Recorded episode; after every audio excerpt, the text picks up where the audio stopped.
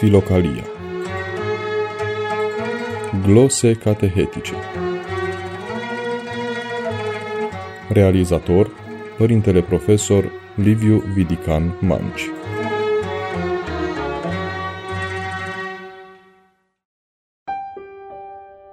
Dragi ascultători, Sfântul Antonie cel Mare, în paragraful 56 din Filocalia volumul 1, spune că liber e omul care nu slujește patimilor, ci cu înțelepciune și cu înfrânare își stăpânește trupul și se îndestulează plin de mulțumire cu cele dăruite de Dumnezeu, chiar dar fi foarte puține. Căci mintea iubitoare de Dumnezeu și sufletul, dacă vor cugeta la fel, vor împăciui și trupul întreg, chiar de n-ar vrea acesta, deoarece când vrea sufletul, toată turburarea trupului se stinge. Am încheiat citatul. Sfântul Antonie pune degetul direct pe rană. El nu intră în dezbateri politico-filozofice, nici măcar sociale, ci ne spune că întâlnești libertatea doar la omul nepătimaș. Punctul nevralgic este atins fără ocoliș, indiferent care ar fi reacțiile celor care văd libertatea în posibilitatea de a spune orice sau a se purta după criterii considerate doar de el și grupul său valide. Nu face nicio referire la regimul politic ce ar putea atenta la libertatea individului, pentru că știe, e o afacere lumească. Dar atenționează ferm că viciul e stăpân gelos care nu oferă spațiu de mișcare, ba mai mult, îl restrânge până la anulare cu fiecare fir de nisip prelins în clepsidra vieții.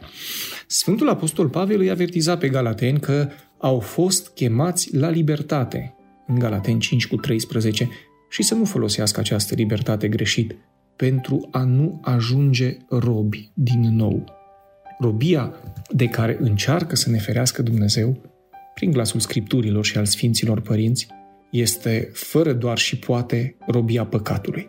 Patima este închinare la idoli și tot cel ce face idol din membrele trupului său nu mai este liber. Rețeta stă în dreapta măsură, în cugetarea aleasă care face loc mulțumirii prin înfrânarea de la dorințele ce ar putea să ne exploateze libertatea. Legătura dintre suflet și trup este și de această dată argumentată de Sfântul Antonie ca o legătură cauză-efect.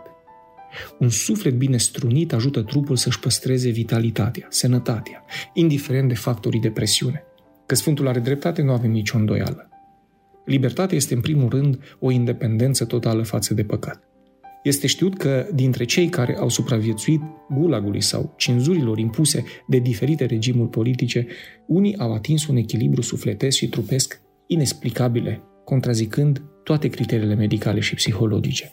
La întrebarea dacă suntem sau nu liberi, putem răspunde doar prin filtrul vieții duhovnicești, mult mai importantă decât cea pur mundană. Putem avea cel mai democratic regim posibil sau cea mai îngrozitoare formă de tiranie. Dacă reușim să ne menținem departe de păcat, atunci am dobândit adevărata libertate.